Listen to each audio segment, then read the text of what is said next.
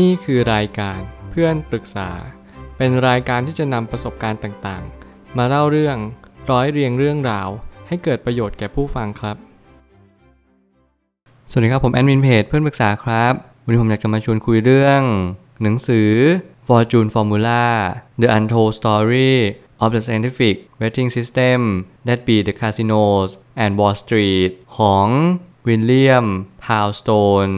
สิ่งหนึ่งที่ผมหยิบหนังสือเล่มนี้อ่านนั่นก็คือ ผมต้องการเรียนรู้เรื่องของการเรียนรู้เกี่ยวกับการคำนวณ การโชคดี และโอกาสทางการที่ผมมีโอกาสได้กำไรจากตลาดหุ้นได้มากที่สุด เหมือนกับว่าจริง ๆ แล้วทุกๆ คนเนี่ยก็ต้องการแสวงหาสิ่งที่ดีที่สุดในชีวิต เราก็จึงหาทางลัดหาสูตรสำเร็จ เราก็คิดว่าสิ่งนี้เป็นสิ่งที่ง่ายที่สุด แต่ความเป็นจริงไม่ใช่เลย เมื่อไหร่ก็ตามที่เราคิดว่ามันง่าย นั่นแหละจึงเป็นหายนะที่แท้จริงของชีวิต เพียงเพราะว่ามันคือสิ่งที่ทำให้เรารับรู้ภาพภาพเดียวกัน ว่าสิ่งนี้เป็นสิ่งที่ทำให้เราประสบความสำเร็จ แต่ผมมีความคิดอยู่เสมอว่า หลาย ๆ ครั้งที่มีอะไรมาหลอกเรา เราก็ต้องเรียนรู้ว่าอย่าไปเชื่อสิ่งนั้นอย่างเด็ดขาด ไม่ว่าจะเป็นการพนัน การมีแต้มต่อ การเป็นรอง อะไรก็ตามแต่สิ่งเหล่านี้เป็นสิ่งที่เป็นตัวชี้วัดในทุกๆ บริบทของชีวิต ไม่ว่าจะเป็นเรื่องการเก็งกำไรเรื่องความสัมพันธ์ รวมไปถึงการใช้ชีวิตก็ตาม เราจงอยู่ในเกม และเราจงอยู่ในความสัมพันธ์ที่เรามีแต้มต่อ นั่นแหละจึงเป็นเหตุผลที่ดีที่สุด แล้วเมื่อไหร่ก็ตามที่เรามีแต้มต่อมากขึ้นเรื่อยๆ เราก็จะค้นพบว่าการมีแต้มต่อนี่แหละทำให้เรายืนระยะอยู่บนเกมนี้ได้นานที่สุด ทุกอย่างในชีวิตผมอาจจะบอกได้ว่ามันคือเกม มันคือเกมชีวิต มันคือเกมความรู้สึก และมันคือเกมการตัดสินใจ ขอให้เราทุกๆคนเรียนรู้ว่าระบบวิทยาศาสตร์ระบบคณิตศาสตร์สองระบบนี้แหละอยู่ภายใต้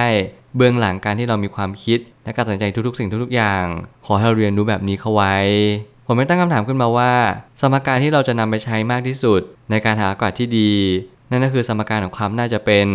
เมื่อไหร่ก็ตามที่ความน่าจะเป็นเกิดขึ้น นั่นหมายความว่ามันจะมี2ช้อยแล้วว่ามันมีโอกาสที่จะเกิดขึ้น แบบนี้สูงกว่าปกติ ความน่าจะเป็นนั้นเป็นเหมือนกับทฤษฎีของความโน้มเอียงของบางสิ่งนั่นหมายความว่าเมื่อไหร่ก็ตามที่เรา ยืนอยู่บนหน้าผา แน่นอนเรามีความโน้มเอียงที่สูงกว่าการยืนอยู่บนที่ราบ แล้วแน่นอนว่าถ้าเกิดสมมติเราอยู่บนความสัมพันธ์ที่ไม่แน่นอนสั่นคลอน เราก็จะมีโอกาสโน้มเอียงและความน่าจะเป็นเนี่ยสูงกว่าความสัมพันธ์ที่มั่นคงและแน่นอน หลายๆ ครั้งหลายๆ คนก็เลยอยากที่จะอยู่ในจุดยืนที่มั่นคง เขาเลยมีความคิดและมีความมุ่งมา่ปรารถนาว่า เขาอยากจะเลือกสารสิ่งต่างๆ ให้อยู่ในความน่าจะเป็นอย่างสิ่งที่ดีที่สุด แน่นอนแต่กลับกลายเป็นว่า การที่เราเก่งกำไรอยู่ในตลาดหุ้น รวมไปถึงอยู่ในตลาดต่างๆ ที่เราพยายามซื้อมาขายไป มันกลับกลายเป็นการที่เราหาจุดยืนหรือโพซิชันที่เรายืนอยู่เนี่ยไม่ได้มั่นคงพอสมควร เราหาจุดยืนในสิ่งที่มันสั่นคลอน อย่างเช่นเรามีความโลภเข้าแทรก เรามีความกังวล รู้สึกกลัวขาดทุนไม่ว่าเป็นความโลภกลัว ความหลง ความโกรธใดๆก็ตาม ที่มันเข้าแทรกเรา ผมอยากย้ำเตือนว่าให้เราทุกคนพยายามเรียนรู้ สิ่งที่มันเป็นความน่าจะเป็นให้มากที่สุด แล้วความน่าจะเป็นนั้นก็คือแต้มต่อนั่นเอง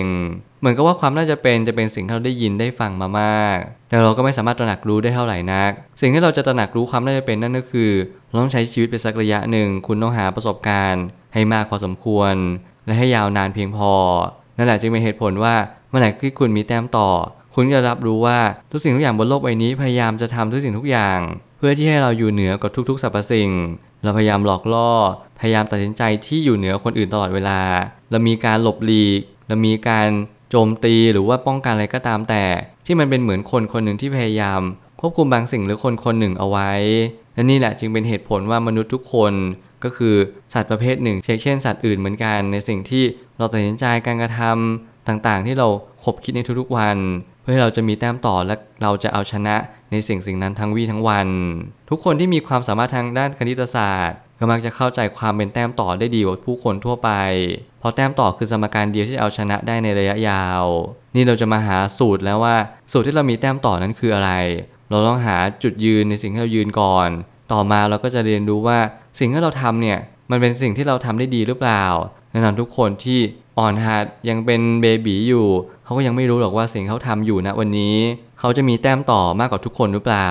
ผมเชื่อว่าแต้มต่อมันคือประสบการณ์ที่ยืนระยะได้นาน และเขาย่อมรู้ว่าทุกอย่างคือเงื่อนงำทุกอย่างคือสัญญาณที่บ่งบอกว่าเราควรทำสิ่งนี้เพราะอะไร มันมีสูตรสมการหนึ่งที่ผมเชื่อว่าเราสามารถใช้ได้จริง นั่นคือสูตรเคลลี่ฟอร์มูลาสูตรเคลลี่เนี่ยมันจะมีสมการที่ง่ายมากนั่นก็คือ เราจะมีความน่าจะเป็นที่มีโอกาสชนะสูงตามเอจ หรือว่าสูงตามกรอบการลงทุน ในสิ่งที่เราลงทุนไป นั่นจึงเรียกว่าแต้มต่อนั่นเอง ทุกครั้งเราต้องประเมินแต้มต่อก่อน แล้วเราก็จะเห็นความเสี่ยงที่ตามมา ถ้าเกิดสมมติเราไม่มีแต้มต่อในสมการนั้นๆ เราก็จะมีโอกาสที่จะเป็นผลลัพธ์ที่แบบล้มเหลวหรือพ่ายแพ้อย่างมหาศาลเลย สิ่งหนึ่งที่เราต้องเล็งเห็นที่สุด ไม่ใช่เป็นเพียงแค่ผลตอบแทน แต่มันคือกรอบความรู้ของเรา มันคือความเสี่ยงที่เราต้องรับมันเอาไว้ นี่แหละจึงเป็นสิ่งที่เราเรียนรู้ว่า เราหลายคนชอบประเมินในสิ่งที่เราได้รับ ผลตอบแทนเอยหรือว่าการรับชัยชนะจากสิ่งที่เราได้กระทำลงไป แต่ช้าก่อนใจเย็นๆ ถ้าเกิดสมมติคุณมองสมการนี้ผิดไป คุณจะหลงลืมสิ่งที่สำคัญที่สุดนั่นคือความเสี่ยงภัยอันตรายสิ่งที่มันตามมา หากคุณไม่มีแต้มต่อในเกมเกมนั้นผมอยากให้คุณออกมาจากเกมนั้นโดยเด็ดขาด อย่าพยายามทู่ซีดึงดันไม่ว่ามันจะเป็นเกมอะไรก็ตาม หลายคนพยายามพนันกับชีวิต พนันกับความสัมพันธ์ ทุ่มเทลงทุน กับคนคนหนึ่ง ถ้าเกิดสมมุติเราไม่อยู่ในตลาดหลักทรัพย์ หรือว่าตลาดการเงินต่างๆ เราอาจจะลงทุนกับชีวิตที่เราไม่มีแต้มต่อเลย ผมไม่แนะนำอย่างยิ่งที่ให้เราทุกๆคนไม่พยายามหาสูตรสำเร็จในการหาแต้มต่อ อย่างน้อยที่สุดลองหาสูตรมาสูตรหนึ่งก็ได้ คุณไม่จำเป็นต้องหาสูตรเคลลี่ก็ได้ แต่คุณต้องหาสูตรในตัวเองที่คุณรู้ว่านี่คือแต้มต่อจริง ๆ ในชีวิต เมื่อไหร่ก็ตามที่คุณพ่ายแพ้ คุณก็จะพ่ายแพ้น้อยที่สุดหรือแทบจะไม่กระทบภาวะมวลรวมของชีวิตเราเลย นี่แหละจึงเป็นการบอกว่าเรามีแต้มต่อมากกว่าคนคนนั้น การมีแต้มต่อนั้น คือการให้เราอยู่ในจุดยืนที่เรารู้จักมันดีที่สุด ไม่ว่าเราจะมีสมการใหม่ ๆ หรือสมการเดิมๆที่มีอยู่แล้ว นั่นก็ไม่สำคัญเท่ากับ เราจะรู้จักตัวเองได้หรือไม่ หากเรารู้จักตัวเองได้ดี นั่นหมายความเราก็รู้ว่าสิ่งที่เราจะมีแต้มต่อตลาดนั้นคืออะไร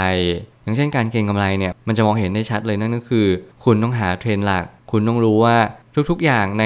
เกมการเงิน เกมการพนันหรือว่า บ่อนคาสิโนก็ตาม เขาจะมีแต้มต่อเพื่อให้เขาชนะมากกว่า โดยปกติอยู่แล้ว มายความว่าอะไรก็ตามให้เราเข้าไปเล่นเกมเหล่านี้ เรามีโอกาสแพ้แทบจะ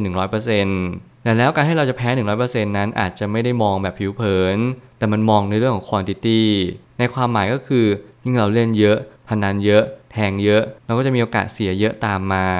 แน่นอนครั้งแรกอาจจะชนะก็ได้ นั่นคือการลวงหลอกให้เรามีความเชื่อ ว่าเฮ้ยเปอร์เซ็นต์มันยังมีอยู่นะ มันไม่ใช่ทุกครั้งร้อยเปอร์เซ็นต์เราแพ้